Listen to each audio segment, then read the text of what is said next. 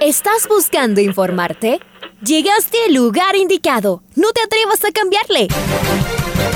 La red presenta. Ponte al día. Información deportiva al instante sobre la actualidad de los equipos ecuatorianos muchos goles y el drama que tanto disfrutamos. Los albos se pusieron en ventaja con doblete de Adolfo Muñoz. La Libertadores Femenina cuenta con sus 16 equipos. Con la conducción de los periodistas de la red, Raúl el Profe Chávez y Andrés del Pichón Villamarín. Mucha información que contarles aquí en 102.1 FM. El microciclo de la selección que arranca el día de hoy. Ponte al día. La red. Bienvenidos.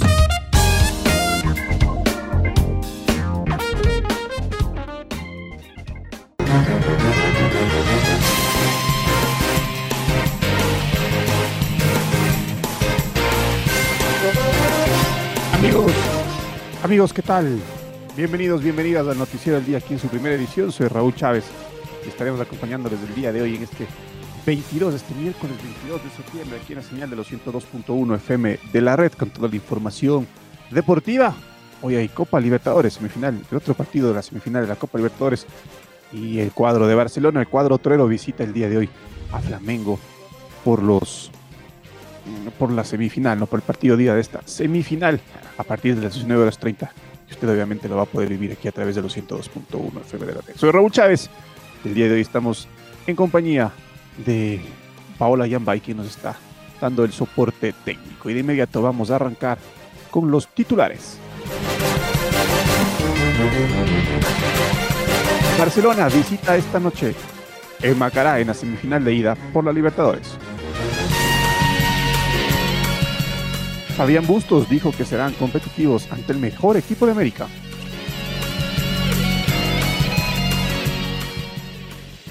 Palmeiras y Atlético Mineiro empataron 0 a 0 en la primera semi de las Libertadores. El Nacional empató con Atlético Porteño 1-1 y complica su aspiración de ascender a la Serie A. Duras sanciones tras los incidentes en el Liga versus Emelec. Guerra estará fuera de las canchas por un mes. Se le acabó el año a Kevin Mercado. La selección femenina de fútbol cierra la fecha FIFA con un empate ante Perú. El ecuatoriano Michael Morales se convirtió en nuevo peleador del UFC. Saludamos a esta hora con nuestro compañero Andrés Villamarín. ¿Qué tal, Alan? ¿Cómo estás? Hola, Raulito, ¿cómo te va? Abrazo grande, un abrazo grande también a los amigos, a las amigas oyentes de la primera luz de la red en el Noticiero al Día y su primera emisión hoy miércoles 22 del presente mes de, de septiembre del 2021. Ya Raúl daba los titulares y es momento de escuchar a Alfonso Lazo Ayala con el editorial del día. El Club Deportivo El Nacional se complicó en su lucha por el ascenso. Ganaba en Guayaquil hasta el minuto 43 del segundo tiempo y se lo empataron. Lo empató un equipo que lucha por el descenso.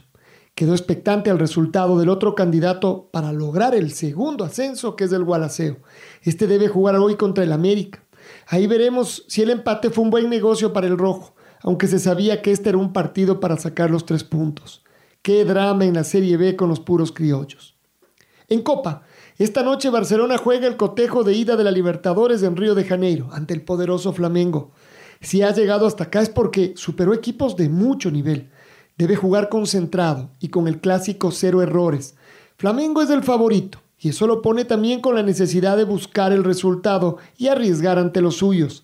Que sea esa la ventaja del equipo dirigido por Fabián Bustos, que está instalado entre los cuatro mejores del continente. El comité disciplinario de la Liga Pro emitió las sanciones del partido Liga Melec. Fue muy rígido al sancionar con uno o dos meses, según los casos, a varios jugadores. Aunque se pueda discutir la severidad de las sanciones, y todavía falta la apelación que realizará cada club, también nos parece necesario establecer que el futbolista profesional no puede exponerse a lo que ocurrió al final del partido. Ni las provocaciones, ni el juego fuerte, ni el ganar o perder apretadamente, ni la importancia de lo que se estaba jugando justifican las reacciones de unos y otros. Hemos comentado que muchos de nuestros jugadores exageran las faltas, presionan a los árbitros, reclaman por todo, fingen permanentemente, queman exageradamente tiempo, secundados y aupados por la mayoría de los técnicos. Y por supuesto que luego están las formas de los dirigentes que solamente ven la paja en el ojo ajeno. Y ni hablar de los de afuera, periodistas y aficionados, dispuestos a defender a los suyos a como dé lugar, a ver solo la infracción de los contrarios, a no estar dispuestos a ceder ni un centímetro. Si no ayudamos todos a cambiar esta actitud, tampoco avanzamos. Y entonces, reflexionamos que quizás con estas duras sanciones, los jugadores, los técnicos y los dirigentes lo pensarán mejor y actuarán como profesionales que son en adelante.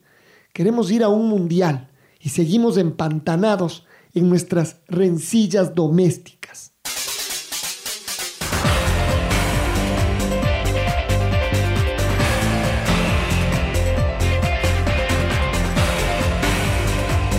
Escuchábamos a Alfonso Lazo Ayala con el editorial del día y vámonos ahora con Carlos Edwin Salas porque el Club Deportivo El Nacional empató uno por uno con el Atlético Porteño en el estadio Cristian Benítez por la fecha 15 de la Serie B de la Liga Pro. El zaguero central Walter Chalá marcó de cabeza para los puros criollos y Evinson Mero anotó el gol del empate al minuto 88 del partido eh, por parte del Atlético Porteño. Una lástima este resultado del Rojo sobre la hora. Le empataron ayer en Guayaquil. Chaca, ¿cómo te va? Abrazo grande.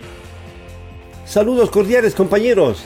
El Club Deportivo El Nacional no pudo ante el Atlético Porteño la noche de ayer en el Estadio Chucho Benítez y empató 1 a 1 por la fecha 15 de la Serie B. Para los puros criollos anotaron el primer gol por intermedio de Walter Chalá, el zaguero central, quien con preciso golpe de cabeza puso la primera al minuto 13 del primer tiempo.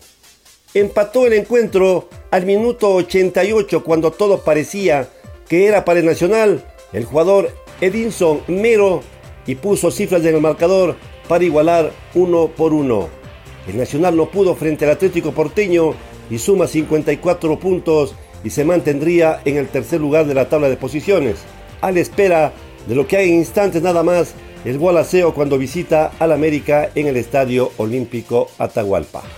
Mala presentación del cuadro de los puros criollos que no pudo ganar este partido que le podía dar la posibilidad de ascender a la Serie A. Continuamos compañeros con más en el Noticiero al Día. Gracias, gracias Carlos Edwin. Y el día de hoy se juega la segunda semifinal de la Copa Libertadores a las 19 horas con 30 minutos. El cuadro de Barcelona visita el Maracaná para enfrentarse al poderoso Flamengo. El partido será a las 19 horas con 30 minutos. Escuchemos a su presidente, Faro Moreno, y sus declaraciones previo al partido.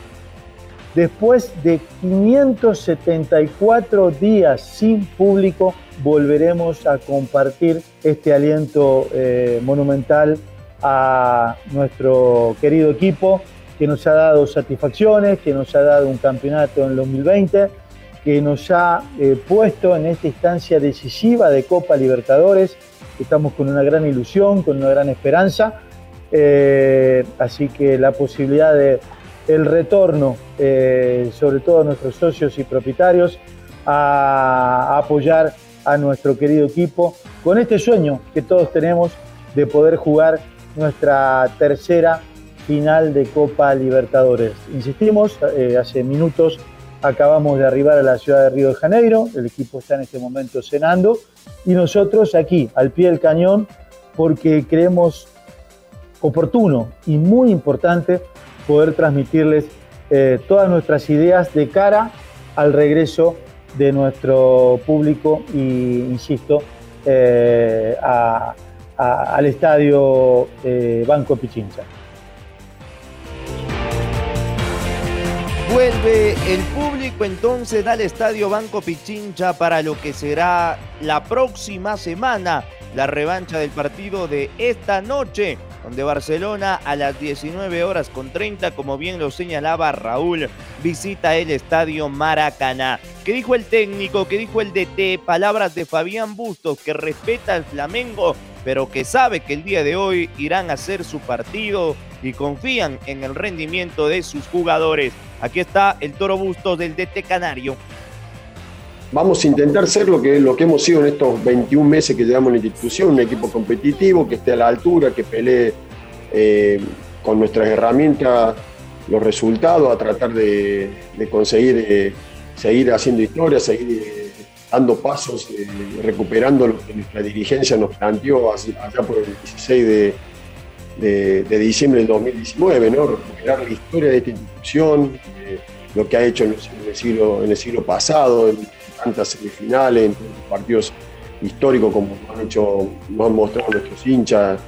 Eh, así que la, realidad es que intentaremos estar en todos los detalles, no nos vamos a solamente meter atrás, no vamos eh, siempre poner tanta gente en ataque, intentaremos hacer daño, como hicimos, como competimos con Santos, como competimos con Boca, como competimos con Vélez, como competimos con Fluminense, y ojalá que, podamos darle una alegría a nuestra gente, que es lo que queremos. Con el mismo profesionalismo que, venimos trabajando desde que asumimos en la institución, tratando de hacer las cosas lo mejor posible, de estar en todos los detalles, de tratar de ver los puntos altos del rival, eh, también las debilidades que puede llegar a tener, enfocarnos en nuestro plan estratégico para tratar de, de anular todo lo que es. Es un equipo que se ha reforzado con muchísimos jugadores de jerarquía, a un plantel que ya tenía muchísimos jugadores de jerarquía.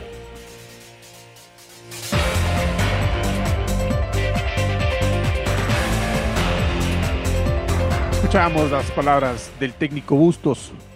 Y en el partido, en el primer partido de semifinales, el que se jugó el día de ayer, Palmeiras empató 0-0 frente a Atlético Mineiro por la Copa Libertadores en el Allianz Parque de Sao Paulo. Ni el Verdao ni el Galo se pudieron sacar ventaja en el encuentro de ida. El partido fue intenso, donde la mejor ocasión la tuvo el equipo visitante. A los 41 minutos del primer tiempo, Diego Costa fue derribado en el área y el árbitro Patricio Lustau sancionó penal. Hulk remató cruzado y la pelota golpeó en el vertical. Weberton había volado hacia el otro lado. El segundo tiempo fue parejo y ningún equipo pudo imponer condiciones. El encuentro de vuelta se jugará el próximo martes en el estadio Mineirao de Belo Horizonte sin el jugador Diego Costa, quien salió lesionado. Qué partidito el de ayer, ¿no? Qué partidito, un somnífero resultó el Atlético Mineiro frente al Palmeiras. Veamos lo que pasa en la revancha la semana que viene en Belo Horizonte. Cambiamos de tema porque la Comisión de Disciplina de la Liga Pro sancionó drásticamente a los integrantes de Liga y del Club Sport Emelec que participaron en una pelea tras el partido que se jugó el domingo en el Rodrigo Paz Delgado. Está ya el Pato Javier Díaz que nos amplía la información. Hola, Pato Javier. ¿Qué tal amigos y amigas del Noticiero al Día? La Comisión de Disciplina de la Liga Profesional de Fútbol sancionó drásticamente a los integrantes de Liga y MLE que protagonizaron una batalla campal tras el compromiso que se jugó este pasado domingo en Ponciano. A continuación, el detalle de las sanciones. Por Liga Deportiva Universitaria, Luis Ayala, insulto al rival, dos partidos. Julio, Johan Julio, intervenir como sujeto activo en pelea tumultuaria, dos meses. Además, suspensión de un mes para Jefferson Arce por la misma razón y suspensión de tres fechas por insulto al rival al preparador de arqueros Humberto Preti. Mientras tanto, por el Club Sport Emelec, un mes de suspensión para Lucas Sosa por intervenir como sujeto activo en pelea tumultaria. Por la misma razón, dos meses de suspensión para Dixon Arroyo y un mes de suspensión para Alexis Zapata. Además, dos partidos de suspensión para Facundo Barceló por insultos al rival y una fecha de suspensión para el asistente Igor Oca por reclamos indebidos y conducta incorrecta. Para el Noticiero al Día informó Patricio Javier Díaz. Todas las sanciones que dejó el partido entre eh, Liga Deportiva Estaria y Emelec. Y ahora es momento de escuchar a Franklin Guerra, el defensa central de la U, que salió lesionado justamente en el partido frente a los eléctricos. Escuchemos lo que dijo Franklin Guerra el día de ayer en Jornadas Deportivas. Sí, algo muy frustrante porque fue la misma lesión que me sacó de la convocatoria de la selección. Al principio eh, fue una contractura fuerte, algo que, que venía arrastrando y algunos partidos, un poco de cansancio por la por todos los partidos que, que habíamos jugado, por el tema de viaje, la Copa Sudamericana y todo eso, ¿no? Eh, después que salí de la selección hice una muy, un muy buen tratamiento en, liga, porque gracias a Dios no, no me había pasado nada, no, fue una contractura de la cual la pude manejar. Y esta semana comencé a entrenar con el equipo normal, estaba todo bien. El mismo sprint que hice en el partido lo, lo había hecho ya en los entrenamientos. Me, me, sentía me sentía bien, ¿no? Y lastimosamente el día del partido, en esa jugada, el primer sprint largo que hago o rápido, eh, me termino lesionando, ¿no? De una forma de que de la cual no, no quería, me desgarré el tibial y créeme que ahora estoy frustrado, ¿no? Por ese tipo de cosas que me, que me viene persiguiendo, ¿no? En este, en este último mes, ¿no?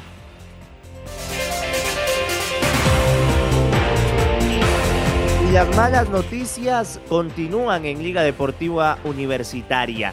En un instante será operado Kevin Mercado, quien sufrió una rotura de ligamento cruzado anterior de la rodilla izquierda.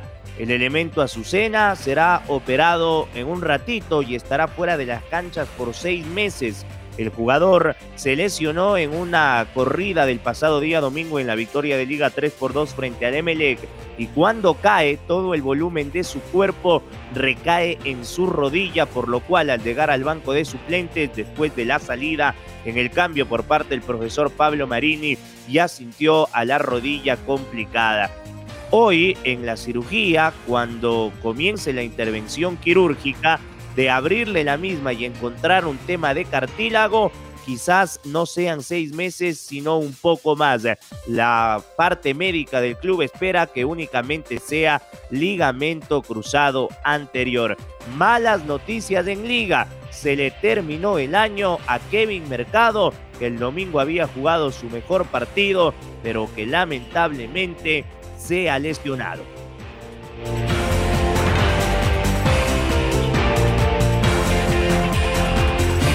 Cambiamos y cambiamos de deporte porque Michael Morales se convirtió en el nuevo peleador del UFC. El ecuatoriano se impuso al kazajo Nikolai Beretenikov por decisión unánime en el combate estelar del Dana White Contender Series.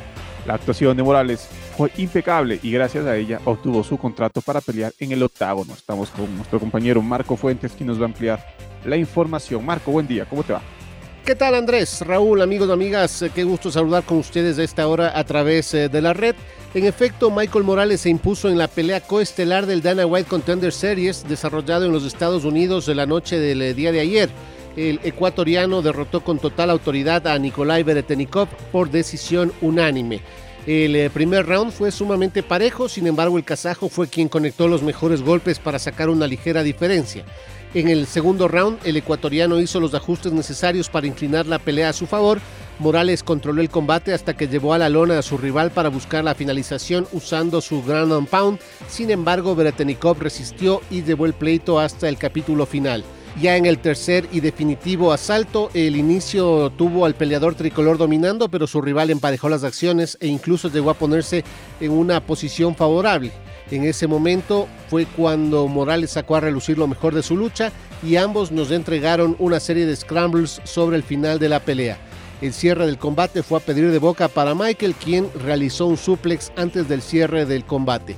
Al final, el triunfo fue para el ecuatoriano por decisión unánime. Dos jueces lo vieron ganador en dos rounds y uno lo vio ganador en los tres. Tras esta destacada actuación, al cierre de la cartelera se entregaron los contratos a quienes hoy son nuevos eh, peleadores del Ultimate Fighting Championship. Dana White, máximo representante del UFC, destacó todas las cualidades de Morales, quien pese a su juventud se mostró como un peleador sumamente completo. White le auguró muchos éxitos al crédito nacional y le dio la bienvenida al octágono. Así, así Michael Morales se convierte en el segundo peleador ecuatoriano activo dentro del UFC junto a Marlon Chito Vera, quien entrará en acción el próximo 6 de noviembre enfrentándose a Frankie Edgar. Esto es lo que les podemos informar a esta hora, amigos y amigas. Un abrazo grande, nos reencontramos más adelante con más información. Muy bien, se viene Michael Morales sumado ya a Chito Vera en la UFC. Enhorabuena por eh, el deportista ecuatoriano Vámonos ahora con Maite Montalvo porque la tri femenina igualó 0-0 ante Perú en su segundo partido comprobatorio en el estadio del Independiente. Maite, ¿cómo te va? ¿Cómo están Andrés y Raúl? Un fuerte abrazo para ustedes. Comentarles, la selección femenina cierra la fecha FIFA con un empate ante Perú. La selección igualó 0-0 en su segundo partido comprobatorio frente a Perú en el estadio Banco Guayaquil. En el primer encuentro, las dirigidas por Emily Lima, compañeros, ganaron 1-0 contra el mismo rival. La selección no tuvo las mismas ideas con las que contó en el primer tiempo, ya que en el segundo eh, se había impuesto también Perú. El equipo de Emily Lima encaró dos enfrentamientos ante la misma selección pensando en este proceso comprobatorio de partidos amistosos rumbo a lo que será la Copa América Femenina del 2022 que se va a disputar el próximo julio. Todavía no existe una ciudad o un país que vaya a ser sede que esté confirmado. El torneo continental, compañeros, esta Copa, esta Copa América que les comento, otorgará tres cupos directos y dos al repechaje del Mundial 2023 que se llevará a cabo en Austria y Nueva Zelanda. La selección ecuatoriana demostró poco peso ofensivo en ataque en ambos partidos. Las locales carecieron de intensidad y sobre todo de creación de juego. El encuentro del día de ayer fue bastante discreto, compañeros, tanto las ecuatorianas como las peruanas buscaron adueñarse de la pelota, pero no causaron peligro en el arco rival. Aunque todavía no están confirmadas las fechas ni las sedes, la selección ecuatoriana de fútbol se va a enfrentar a Venezuela y Argentina en las siguientes fechas FIFA y el próximo año se estaría también eh, programando para poder enfrentarse a Chile, Paraguay y Uruguay y de esa manera cerrar todo este proceso comprobatorio eh, rumbo a lo que será la Copa América del próximo año. Así que las dirigidas por Emily Lima ganaron en el, en el primer partido frente a Perú 1 a 0 y en el partido de ayer frente al mismo rival eh, que fue la selección peruana igualaron 0 a 0. Vuelvo con ustedes compañeros con mucho más. De seguro eh, la directora técnica tendrá cosas que corregir, cosas que, que ver para, para los próximos partidos amistosos y lo más importante, que las chicas tengan un proceso que les lleve con una mejor idea a torneos internacionales. Gracias, gracias May, un fuerte abrazo para ti también. Y es momento también de escuchar a Jorge Delgado, eh, Jorge Delgado Panchana, el nuevo presidente electo recién del Comité Olímpico Ecuatoriano y sus declaraciones en jornadas deportivas. Escuchemos lo que dijo el presidente del COE, Jorge Delgado. Bueno, se están haciendo ciertas consultas en el tema, buscando pues la alternativa. Eso es lo que se está haciendo en este momento. Eh, recuerde que el directorio eh, y se hizo la elección de acuerdo al nuevo reglamento sustitutivo que hicieron para la ley del deporte que dice que usted tiene que convocar las elecciones pues eh, con tres eh, meses de antelación para el, que se haga el trámite cambio. Pero este este esto que pusieron porque antes usted hacía 15 días antes y hacía la elección y el, el tiempo para para, de, para entregar las cosas eran dos semanas. Pero en tres meses usted tiene estos problemas que está viendo y también hay en las ecuatorianas que han tenido que hacer así, también empieza ya la pelea entre el anterior presidente, el que sale, el secretario, el vicepresidente, entonces tal vez esto eh, fue hecho con una buena intención, pues, pero no, no terminó, terminó causando problemas, no, no situaciones, ¿no? Se está buscando la solución en el tema, se están haciendo consultas, se están en la parte legal para encontrar una solución a, esto, a este empantanamiento que tenemos. Ahora ya estás al día junto a nosotros. La red presentó Ponte al día. Informativo completo sobre la actualidad del fútbol que más nos gusta, en donde estés y a la hora que tú quieras. Quédate conectado con nosotros en las redes de la red. Síguenos como arroba la red Ecuador y no te pierdas los detalles del deporte minuto a minuto. Escúchanos en vivo en TuneIn y en los 102.1 FM en Quito. ¡Te esperamos!